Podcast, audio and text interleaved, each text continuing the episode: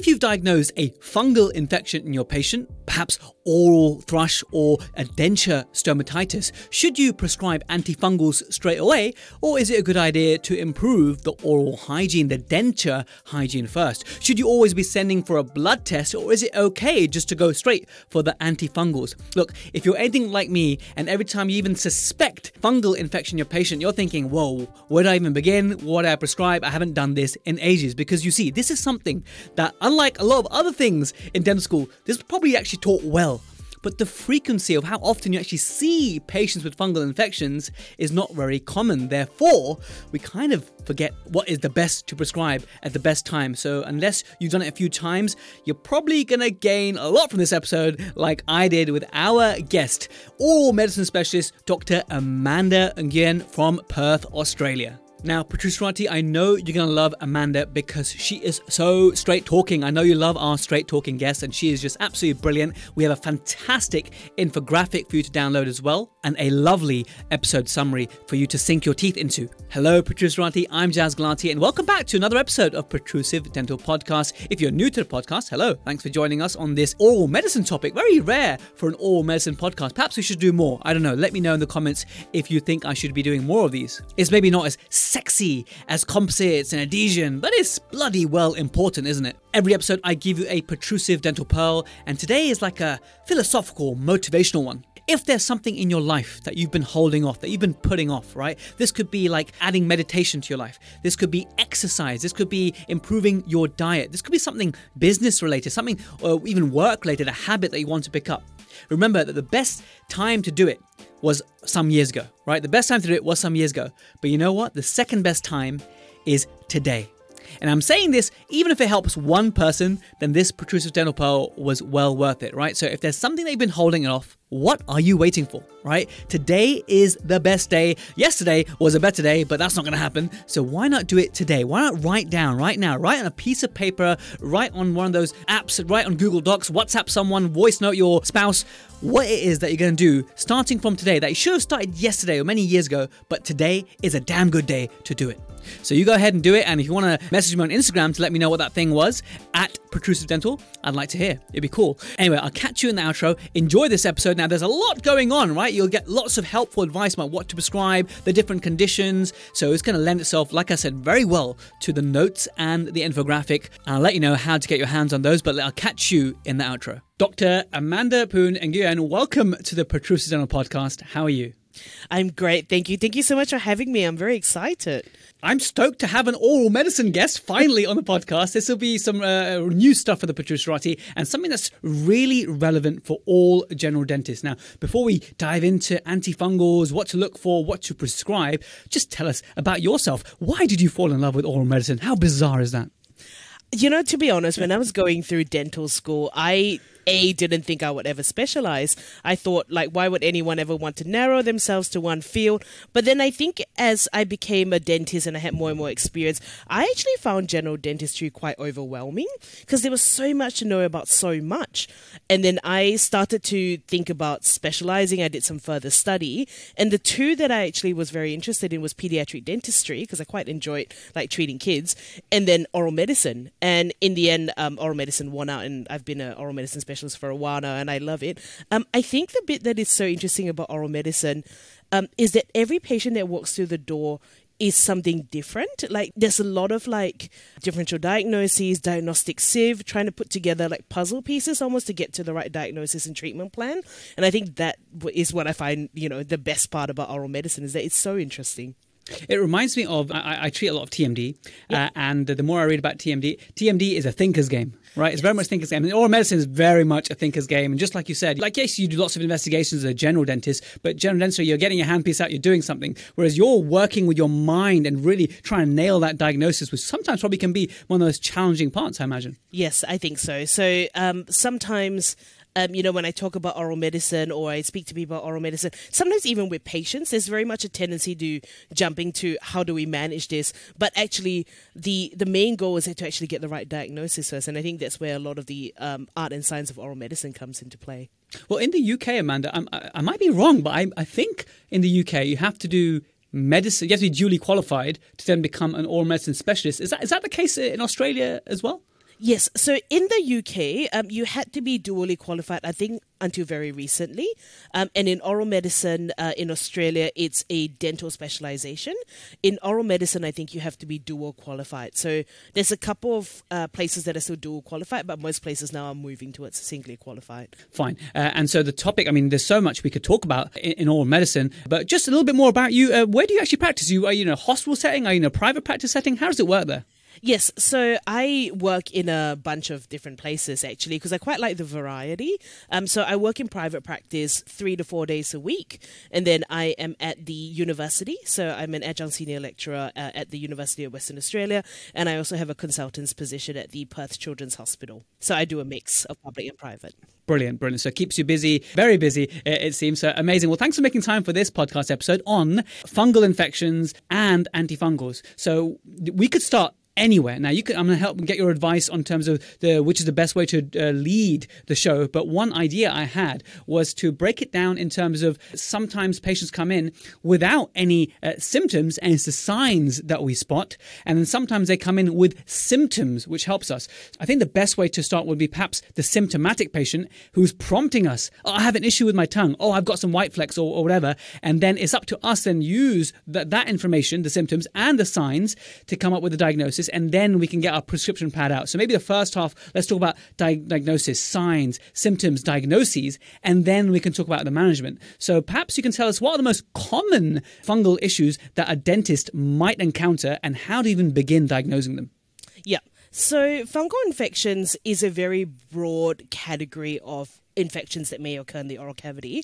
By far and large, the most common causative organism is Candida. So that's that's a group of yeast. So Candida albicans is actually the one that is most commonly implicated. And the reason why I'm sort of bringing that up is that we, we can't look at it as, as a as a broad thing. We need to think about are we just talking about candidosis, which in this case we are, because there's a bunch of other infections that can occur in the mouth that are fungally caused. But the one that a general dentist or that a dentist would most commonly see would be one that was caused by oral candida. Um, that it's caused by candida.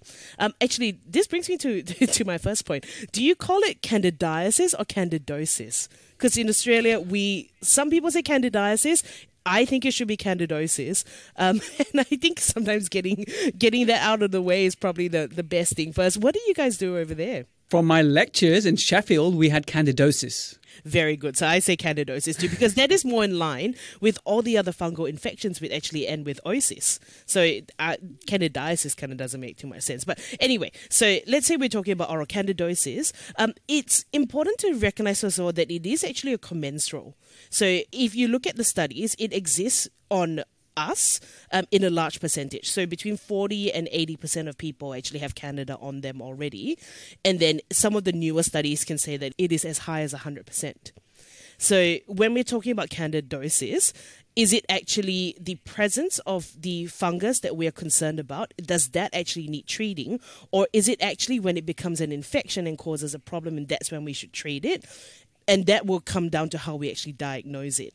So, first of all, looking at clinical signs and symptoms, I think it's fairly reasonable to diagnose based on the clinical appearance, and that is what I would do most of the time. So, when we talk about primary oral candidosis, we can have the pseudomembranous candidosis, chronic hyperplastic candidosis, and erythematous candidosis. Now, pseudomembranous candidosis is the easiest one to recognize. Pardon this if you're having your dinner or if you're listening to this while you're eating. It looks like cottage cheese in the mouth, basically, right? so you look at it, it looks like cottage cheese. Now, when I tell people about doing a head and neck examination, I always talk about palpating and feeling lesions as well. So the first thing you should do if you see cream cheese in the mouth or cottage cheese in the mouth, give it a little bit of a wipe. Is it food debris?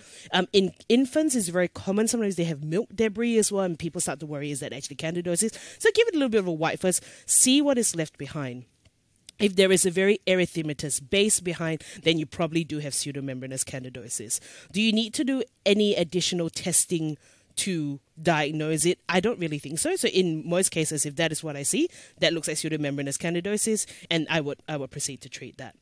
Now, the other ones that we talked about, chronic hyperplastic candidosis, actually looks a lot like leukoplakia. So it can be non-homogeneous or homogeneous. It's basically a white patch in the oral cavity. Most common locations, buccal commissures, ventral tongue. Now, if you see a white patch that cannot be wiped away and you don't really know what it is, and you don't think that it is related to trauma, I think that should be further investigated. There are some studies out there that show that um, upon biopsy, chronic hyperplastic uh, candidosis lesions have a higher degree of dysplasia and things like that. So I think those ones should be treated with suspicion, and you may want to consider maybe referring it to someone who could manage the patient long term if it does turn out to be dysplastic. Erythematous candidosis. So, so, so pseudo uh, membranous, uh, which is the cottage cheese one, and the chronic hyperplastic, they can both be wiped away. Is that correct? Yeah. No, so chronic hyperplastic cannot be wiped away, but pseudomembranous Okay. can. Yes. Okay. Yes. And then erythematous candidosis, which is the other one. You can get the acute or chronic forms of it. But the first thing that I do when I look in a patient's mouth is very red. Acute erythematous candidosis is actually usually painful. And actually, it's usually most associated with someone who has recently been on a broad spectrum antibiotic. So if they've been on antibiotic, their mouth is suddenly red and pretty painful, um, I would be happy to treat that as well as candidosis. So I think candidosis, there are a lot of different presentations, but if it's a fairly classical form and it fits, I think having a clinical diagnosis and then considering management, um, I think is adequate. Where we would do like further investigations like biopsies or swabs or things like that, I think the role Or blood for- tests, even. or blood tests even yeah so i think the role for that comes so blood test is more to see if there's an underlying systemic contributor so that's so we can talk about that when we come into management but say if you see a patient with all of these clinical signs and symptoms and you and you think that it is oral candidosis um, i think it is reasonable to go ahead and manage the patient and we can talk about management But, and but sounds like the second one, the chronic Mm. hyperplastic, sounds like the advice here is because it is a patch that can't be rubbed away, that uh, as a general dentist, perhaps you're good, you're you're correct to refer Yeah, as a yeah. rule of thumb. Yeah, that's it. So, Okay. Because chronic hyperplastic candidosis, I would say that most people will not be able to differentiate it from a leukoplakia just by looking at it. So I think in this case, when I say you can go ahead and treat, I will be thinking more about the erythematous candidosis or the pseudomembranous candidosis because, like realistically, if you see a white patch on the side of the tongue, on the ventral surface of the tongue that doesn't wipe away, patient doesn't know how long it's been there. That's pretty much a referral, I think, in most Australian dental professional books. As a, as a general dentist and restorative dentist, I, I, I treat patients with uh, denture stomatitis, uh, and that is uh, uh, often linked to uh, fungal infections, candida. Now, does that fall into either of those categories, or is that an entirely new category? Yes, that's an excellent question. So the so the three that we just talked about there, pseudomembranous, chronic hyperplastic, and erythematous candidosis, they are your primary oral candidosis. Now you do have candida associated lesions, which is a different category, and the reason why there is a different category of these, um, of which denture stomatitis fits into there, is that it is usually thought to be a polymicrobial infection. So not only related to candida, or the evidence isn't strong that candida is the only causative factor. So those ones would be your angular cheilitis, and we can talk about that because that's very common. A lot of people have that. Um, median rhomboid glossitis, where you have a depapillated area in the dorsal surface of the tongue, looks a little bit like a diamond, and then you have sometimes called something called linear gingival erythema, where you get basically a red band along the interdental papilla. Now, if you do see a patient with linear gingival erythema, not to say that it doesn't happen in people who don't have an underlying medical problem, but it's seen in a lot higher numbers in people who do have HIV. Yeah? And then yeah, and then the denture stomatitis. But that must be so difficult to diagnose, Amanda, because it just you might think that that's just gingivitis. Yes. So the hallmark feature of that actually is something that is not responsive to plaque management. So if you see a patient and you think that they've got gingivitis, you do plaque control, you do debridement, scale and cleans, you uh, increase the oral hygiene, but it still remains. And I think that's when it's worthwhile considering referral either to an oral medicine or a periodontist.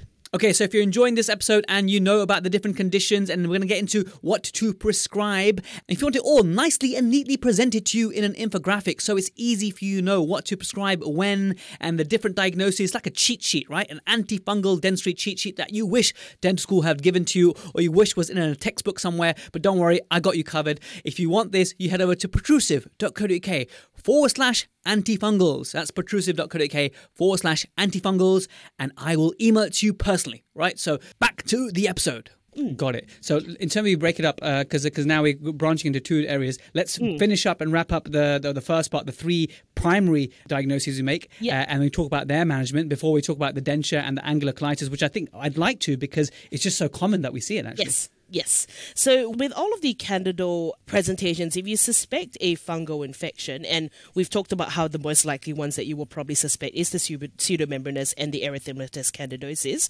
um, the general treatment will be with via an antifungal medication. And there are different types of antifungal medications that we can consider for patients.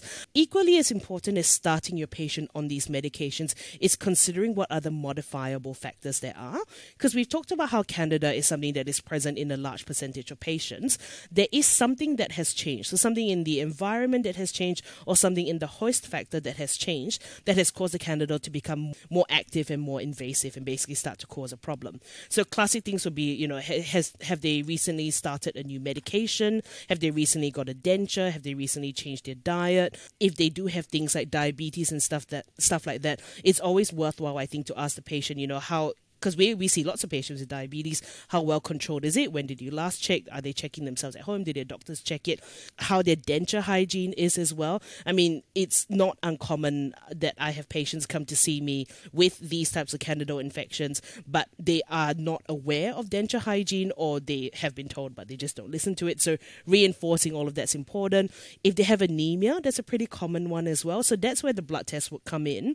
So if I see a patient and they have a history of, you know, anemia or anything like that, or if they're sometimes if they're female or they've been a bit run down, I would generally do a general blood screen.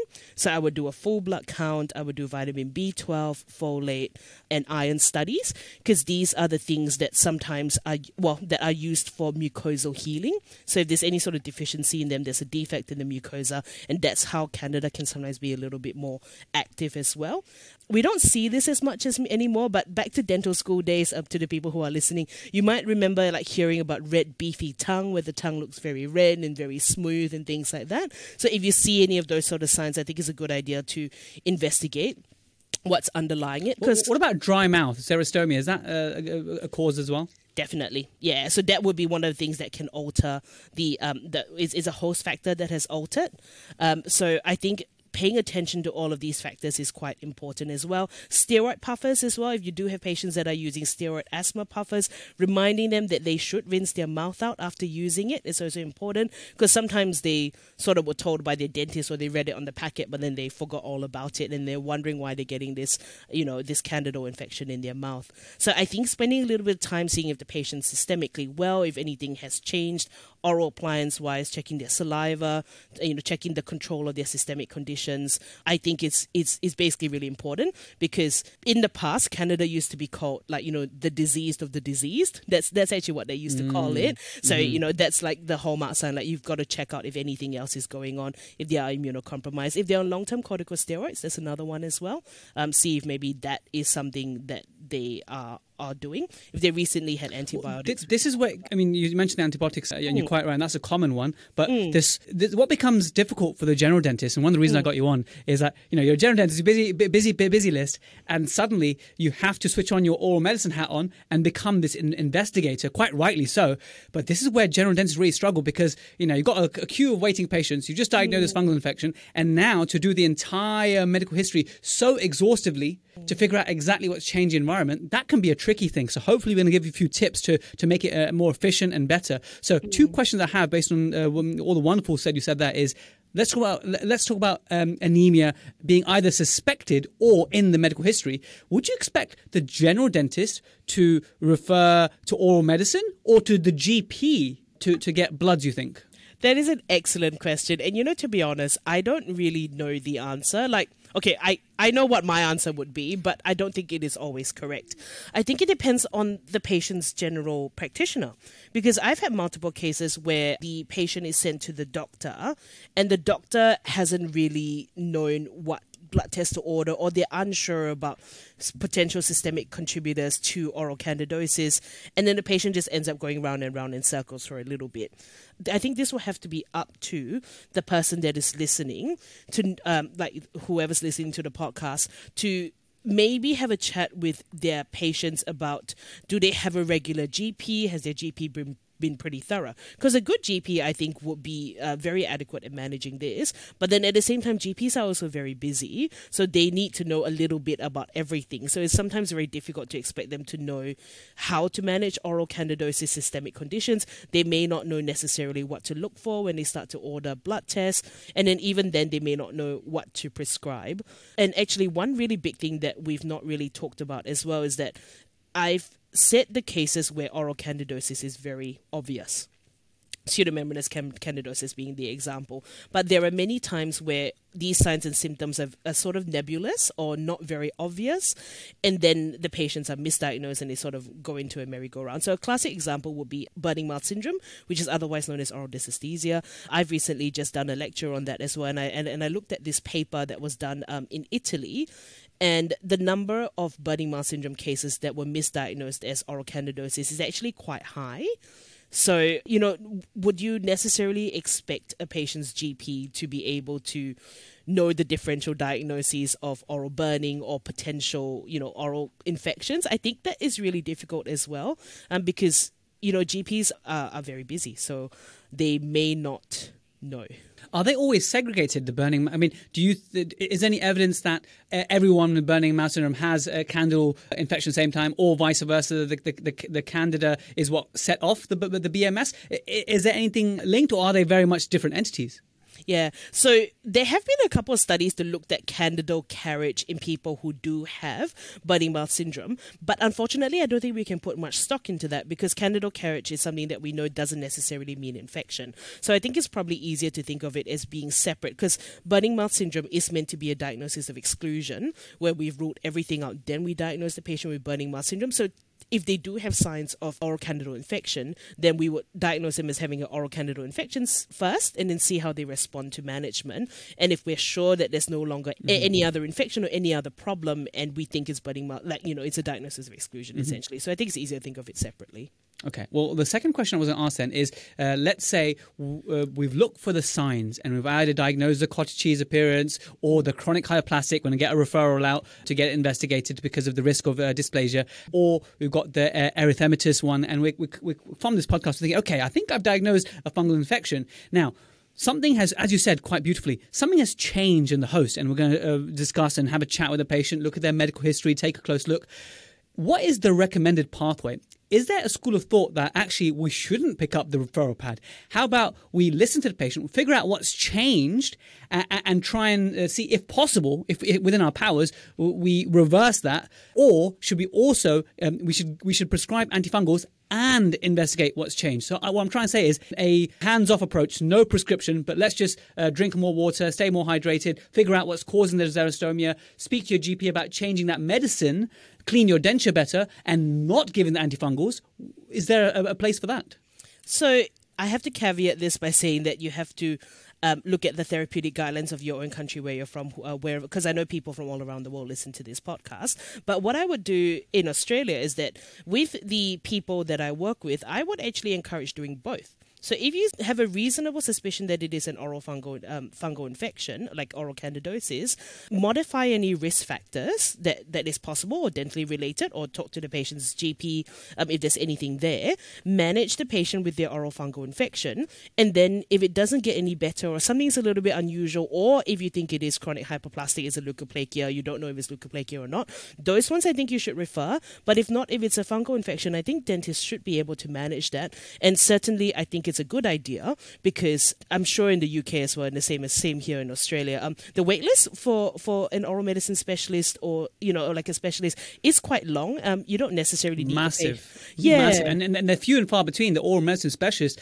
only work in certain you know tertiary centres, if you like. So um, mm, usually mm. the the only option we have is to refer to Max Fax, which may which is similar but not the same. Mm, mm. yeah, no, I agree. So I think it, I I think general dentists or dental professionals are, are well within their capability um, to to manage this. And then if it's recalcitrant or anything's a little bit unusual, then I think that is worth a referral. Okay, brilliant. Well, let's talk about the medicines. I guess the the, the management uh, as a general dentist that is uh, accepted. Before we then talk about the uh, angular cheilitis and median yes. rhomboid glossitis. Yeah. So please tell us. Yes, so there are different types of antifungals. So the earlier ones are actually the polyenes, which is the nystatin and the amphotericin. Now, nystatin in Australia comes in a Nilstat oral drop form, and I think when I looked it up online, what they had it in the UK, I think it comes in a suspension. Uh, some places may have it in pastilles. Nystatin is something that has been shown to be not particularly effective in the oral cavity. Now, obviously, the efficacy depends on which formulation you're using but in general they're not they're not amazing uh, in australia it is a little bit of an issue because that seems to be very widely prescribed and i i don't know why the most weak one is is the most commonly prescribed, probably for ease of use. But the problem with the Nilstat oral drops or the suspensions is that we have issues with making sure that they stay in the mouth for long enough. Because if it's an oral drop or suspension, it kind of doesn't really hang in there that much. And also, it doesn't taste very nice, or, you know, in some formulations, they don't taste very nice. And it actually increases salivation, and, which further dilutes the nystatin. So I think nystatin is probably one that I wouldn't recommend because it's not particularly effective unless for some reason you decide to get it compounded at a compound chemist and they can do different things like different suspensions, different coating agents to make it stay in the oral cavity a little bit longer. But why would you do that when there are other things? So the most common one would be miconazole oral gel. The brand name here in Australia is Daktarin Oral Gel. Um, that yes, is- same. Yes, yeah. So that's pretty easy to find. Um, you can get it from the pharmacy, and then that is what I would get patients to apply in their mouth four times daily for about four weeks. It is generally well tolerated. Um, there are a few significant interactions which we will get into that um, I think people should should be aware about. But in general, it's Can you just cheap. describe to the general dentist uh, um, when they're uh, um, explaining to their patients, maybe the first time they're prescribing this, um, Yeah. A- and yes, you can read it, but how should they instruct their Yes. patients to wear it, Yep. and how might it differ if the patient's got a denture? Yes. So I get this question all the time. So I've actually, I actually even made a video about it. So with the Daktarin oral gel, um, in Australia you don't need a script for it. So I write the name down on a on a piece of paper and I give it to the patients and I tell them that they can they can buy it from the pharmacy. Now Daktarin oral gel here comes with a spoon. I tell them that the spoon is actually too much. All they really need to do is apply a pea-sized amount into their oral cavity. So depending on where I think the infection is the worst, I will tell them to put it on there. But generally, I always tell them to put it on the dorsal tongue because that's where it Candida likes to hide. So I tell them to apply a pea-sized amount in there four times daily um, for about four weeks. Now, the official guidelines is that they should be doing it for seven to fourteen days, and then continue for another seven days after the infection has cleared up. Now, I don't know about you, but there are not many patients I know that can accurately identify when the infection is cleared up and continue for another seven days after. So just for ease, I usually tell them just do it for about four weeks. Now, when they put the gel in their mouth, I tell them to leave the the gel in there for their mouth as long as possible. I tell them not to eat, drink, or rinse or swallow for about thirty minutes after. So I generally tell No them. swallowing for 30 minutes? H- h- how do they do that? So if you have like a little bit, you can. But I try to get them because some people would try to get rid of the gel taste and things like that. I'll be like, no, it should stay in there for as long as possible. A little bit of swallowing is fine, but they shouldn't like try and actively swallow all of the gel. So I explain Should they try to and them. in should they keep their tongue out? Like, should they try and keep stick their tongue out and leave it there, or just yeah, close their mouth? Okay. Yeah. So what I tell them to do is that you know when you wake up in the morning, have your breakfast, brush your teeth or whatever order you want to do that in. Put a pea-sized amount in your mouth. Put it rub, rub it around your oral cavity, and then just go about your day. Don't worry about rinsing it out. Leave it alone for about thirty minutes, and you should be fine. Now, sometimes you may have patients who do struggle with doing it four times a day, but I sort of explain to them that Candida is pretty good at hiding. You know, you need to keep using it long enough. You need to apply it often enough for it to actually work, and most patients are fairly compliant. Now, if they do have a denture, I tell them to put it to the fitting surface of the denture, as well as a little bit on their tongue, and then at night when they sleep, because we've talked them about denture hygiene already, they take it out at night so they can just apply it directly into the oral cavity. So that's typically So how just I would get before you do it. sleep is a is a good time to also apply it. Maybe that fourth time should be just before they sleep. Mm-hmm. Yep. So dinner, brush your teeth, apply. You can go to bed if you want. Mhm. And do, are there any uh, studies looking at the efficacy of, of, of Daktarin? I mean, how effective Mm. is it in terms of as a medicine? Yep. So Daktarin Origel is actually pretty good. So there are other ones that we can talk about, uh, which will include the fluconazole mouthwashes and the amphotericin B lozenges.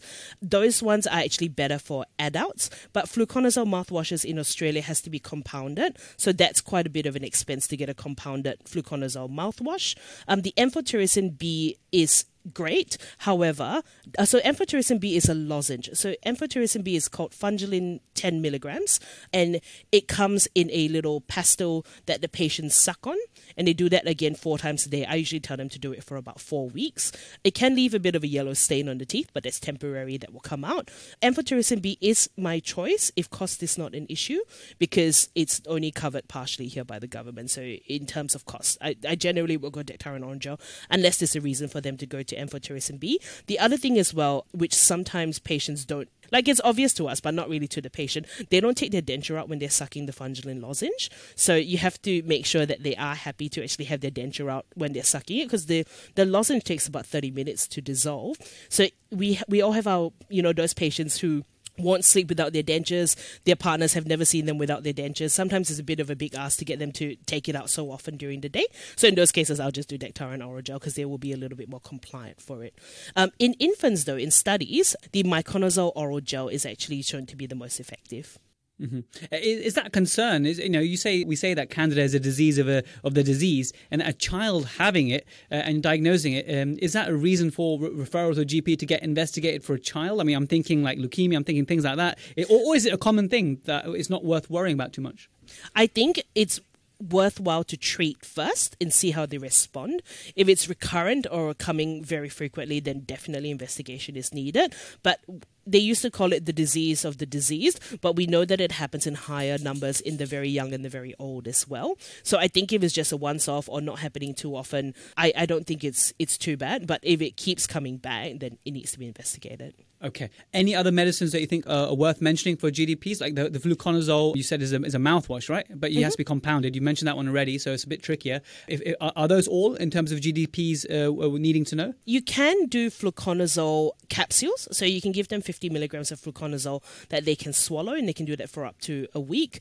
I think if you're getting to the stage where giving them systemic fluconazole, I think that one you will have to do a little bit of reading up. Like I still think it's fine for general dentists to prescribe it, but obviously giving something systemic versus giving something topical, there will be more interactions. Actually, we need to talk about the interactions for for miconazole and I suppose for fluconazole as well, mm, let's, because let's do that. Mm, because one of the things before you give the patient Daktarin oral gel, and this is the time where it is definitely worth spending going through their medical history with a fine tooth comb as well. So if they are on a statin, you need to be a little bit wary. And if they are on warfarin or even some of the, the, the newer anticoagulants, you have to be a bit wary as well. So miconazole can potentiate the action of warfarin, so patients can actually bleed a lot more. Even with the uh, the newer NOACs, so rivaroxaban also has has that action. Sometimes there is a little bit of a concern in the hospital department if you need to treat the patient with a you know with with an antifungal, are you able to give them miconazole or itraconazole or fluconazole or do you need to change them on their on their blood thinning medication? So I think that's something that needs to be uh, considered not to say that if I have a patient with warfarin, I will never put them on Daktarin, but I think that's something that should be done at specialist level. So warfarin. Um, I think yeah, as a, as a, general dentist, I think as a rule of thumb, as a general dentist, mm. anything that, anything that ends in azole, if they're at risk of bleeding or on, on that kind of medication mm. that makes them bleed more, mm. or as you said, they're on a statin, is it a yeah. rule of thumb say avoid miconazole, avoid fluconazole? Yeah, and also probably your benzodiazepine because it can lead to long lasting sedation. Okay. Mm. So those are probably the ones that I will avoid if the patients is is um, if you want to put them on fluconazole or miconazole or the azoles basically. And so maybe go for the nystatin suspension uh, in that case. I would probably go for the amphotericin B lozenges first because I think that they are still more they, they are more effective. One of the big issues with Nilstat oral drops, if that's the formulation that's available to you, that there were a couple of studies done, um, and it's about about 50% sugar. So they, this some patients can run into an issue. So, say if they have salivary gland hypofunction, maybe they've had head and neck radiotherapy, they need to be on long term antifungals, and you you give them Nilstat oral drops that they use every single day. They're going to get ring bark caries. You know, they, they're very high risk of dental caries. So, generally, on the whole, um, I would prefer amphotericin B rather than your nystatin oral drops. Amazing. We're going to now do a segment of the podcast where it's going to be about roughly a minute long. So good luck. Okay. We're going to do, we're going to make an Instagram reel out of this. Okay. So uh, I'm going to get you to summarize everything you said. Okay. If the patient has this, you're going to prescribe miconazole, but be wary of this, this, this. Second choice is this, but then watch out for this. So try your best. Uh, it'll be a very fun uh, Instagram reel to make. So, Amanda, over to you for the real guideline for GDPs prescribing antifungals. So this is not exhaustive. If a patient has oral candidosis you can put them on Daktarin oral gel, otherwise known as miconazole oral gel. You do have to be careful if the patient's on a statin. You do have to be careful if the patient's on warfarin or rivaroxaban, or if they are on a benzodiazepine. Second option, you can put them on Fungilin 10 milligram lozenges, otherwise known as amphotericin B lozenges. You do have to be aware it can cause temporary staining and it's not safe in pregnancy. And also for denture wearers, they have to take off their denture. Yes, don't forget to reinforce denture hygiene and keep an eye out of any systemic contributors. And then third choice would be the nystatin. But generally, you think with the first two, the azoles uh, and the amphotericin B, generally yeah. we're going to be okay. Yeah, I, I, would I would put Nilstat pretty low. Um, I don't know. Can you splice that together into a minute? I hope so. yes, yes. Oh, th- that was way shorter than a minute. That was perfect. Oh, very good. That was really good. That was you, you, you, that was that was brilliant, uh, Amanda. Uh, I love straight talking guests like you. I, I I love guests like you who's like, this is what you need to know. Boom, boom, boom. You're like an encyclopedia of all medicine. I'm so glad uh, I've connected with you. This is amazing. So I oh. guess the final part then. Uh, let's let's tell the GDPs about a, a, common thing that I see. Well, I say common, but like you know, probably like in the scale of commonality, like more common than a dental trauma, like more mm-hmm. common than a, a mm-hmm. avulsion coming in, mm. but but less common than a lot of the other things we see. So mm. angular cheilitis and median rhomboid glossitis. What is the thinking? Any difference in terms of what you explained so far when we're coming across these issues? Yeah. So first off, let's start with angular cheilitis because I think that's probably going to be the most common one that people see if you see angular cheilitis, you need to consider why that has happened. So I think. Can you just describe for the student maybe what what yes. it actually is? Yes, sorry. So angular cheilitis is usually crusting erythema or ulceration involving the bilateral commissures of the lip. So you can actually see like they usually have redness at the corner. Sometimes patients may describe it as a rash or an ulcer. Sometimes they may even tell you that they keep getting cold sores at the corner of their mouth, but what they're really describing is angular cheilitis. Mm. Does it so, always have to be bilateral? No, it can be unilateral as well. Good question. Okay. Yeah. Mm-hmm. Mm. So angular cheilitis is something that we see fairly commonly. Um, I think one of the really great things for a dental professional to pick up is actually if there's loss of vertical dimension, have they had dentures for 20 years and is it about time to get them new dentures? But it is thought to be a polymicrobial infection. So the Candidal species and also Staph aureus and things like that have been thought to be associated. So first thing I would do is do all of the basic things that we talked about, about um, um, making sure that there's or identifying any obvious systemic contributors. So, you know, checking, you know, are they anemic? Are they taking their denture out at night? Are they rinsing their mouth out after using a steroid puffer? And then if all of that is maintained and you've optimized that well, then you can get them to use a medication that they can apply to the side of their, their, their lips on the outside. Now, there are a couple of ways to do this. One of it is that if you suspect that they have an oral candidal infection as well as angular cheilitis, you can actually try try getting them to use something like the miconazole or Daktarin oral gel. They can apply it to their tongue four times a day for four weeks that we talked about. They can also put a little bit on the corners of their mouth and they can see if it clears up. Now, if it doesn't clear up, because it, sometimes, as I say, it could be polymicrobial, and obviously the miconazole only works for uh, fungal infection, you can apply something like Kenacomb, uh, which basically has a mild corticosteroid a antibiotic as well as an antifungal. So there are similar formulations where you can get these types of um, medications that, that have multi-purpose, and they can apply a little bit on the corner of their mouth. You can do clotrimazole as well, cream, um, which you can apply to the to the corner of the mouth. Now, I do want and to. G- these are all GDP friendly, you think, or this is something that I we should be so. referring to, to you guys for? Okay. Don't think so. Yeah, I, I think I mean I think if you do suspect that oral candidal infection, just starting off with the miconazole oral gel is probably the easiest. Sometimes if I do suspect that the patient has nasty or what I think is like you know not like the angular cheilitis is, is, is not going well, um, then I might get them to use miconazole oral gel in the mouth and put them on Kenacomb extra orally. But I think, you know, this is something that I think is fairly safe. But there is one word of caution that the patient shouldn't be using steroids on their skin for too long. So if you give them mm. Which has the antibiotic, the steroid, and the antifungal, you want to make sure that they stop using it after a while because steroid can actually atrophy the skin. So it can actually make it a little bit worse. So for, so for if it's something like Kenacomb, I get them to do it um, two to three times a day for about two weeks. And then once once it clears up, you know, I tell them make sure you stop. Don't keep applying a steroid on your skin because it can make things worse. So that's generally how I would um, approach the angular cheilitis. Median rhomboid glossitis, I would approach fairly similarly to how I would with the rest that we just talked about there. Can, they can apply um, the Daktarin oral gel into their oral cavity, same as the denture stomatitis. But probably one of the things to know about median rhomboid glossitis and the denture stomatitis, sometimes after treating them, it may not go away completely. So that little diamond shaped erythema on the dorsal surface of the tongue may actually stay there even after you've treated the fungal infection. Another thing is that it's actually really common to get erythema of the hard palate based on a poorly fitting denture. So if you've treated the patient for an antifungal and the, the surface of the hard palate still looks very red, you need to consider if the denture is rocking and causing trauma and causing erythema, or if you've got something there that needs referral. Very good. Uh, I actually remember so random things you remember from dental school. I remember Prof. Nick Martin telling me that sometimes with a, a, a denture and you've got a patient who's got recurrent uh, denture stomatitis, that they may need the denture rebasing because apparently the candida actually goes into the acrylic, uh, is from I remember. That how is successful exactly- is, oh, right. So, how successful is just miconazole and then it gets better with improved oral hygiene? Uh, or sometimes if it's uh, persistent, uh, such a thing as rebasing and or replacing the denture, is that something that's uh, accepted?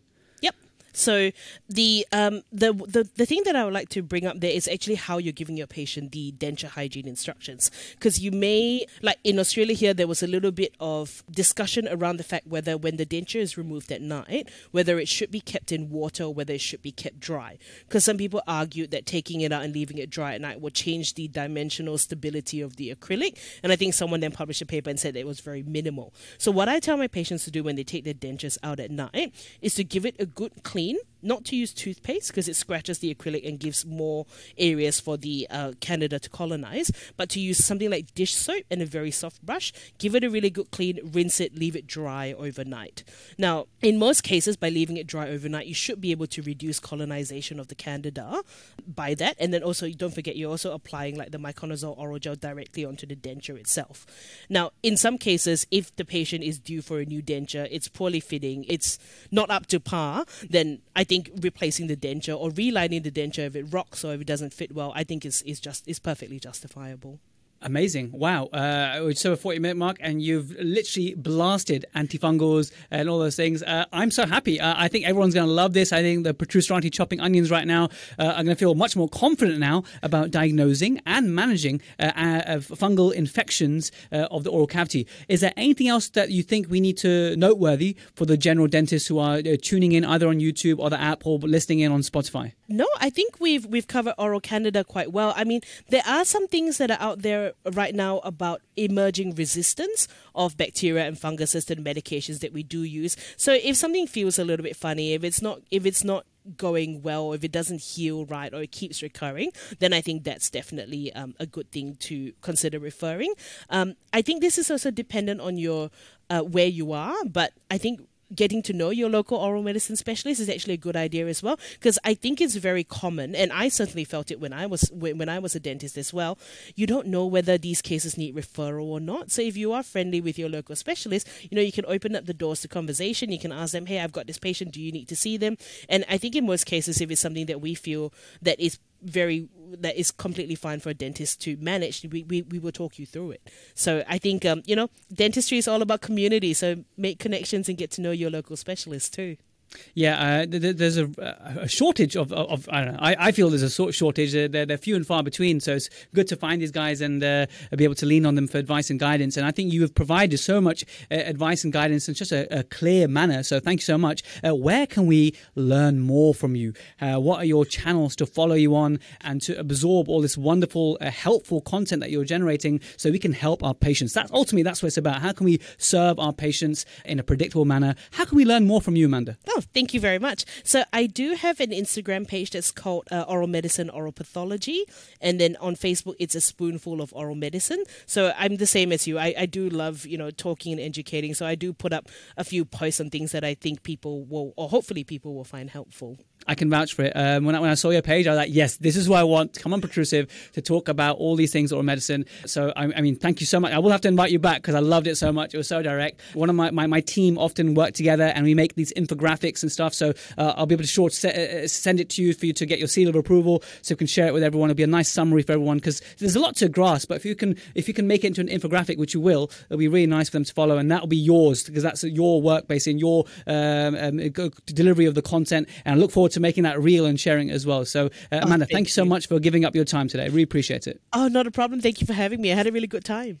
Well, there we have it, guys. Straight Talking Amanda did a fantastic job at breaking down. I think that's it, right? We've absolutely smashed antifungals. You know what to prescribe now, and you'll have the infographic, which you'll download, of course. And if you're a Protrusive Premium member, you don't need to download anything. You need to sign. You don't need to sign up for anything. You just head over to the app, the Protrusive Vault section, where you'll find hundreds of PDFs and goodies. And of course, you've got a premium monthly content, which I'm adding to, and we're loving it. And uh, of course, now that OBAB, my occlusion course, is published, and I'm not having to dedicate my entire life to that occlusion project, I can feed the app a lot more now. So thanks so much for sticking with me, but the best is yet to come. And thank you for listening all the way to the end. I'll catch you in the next episode.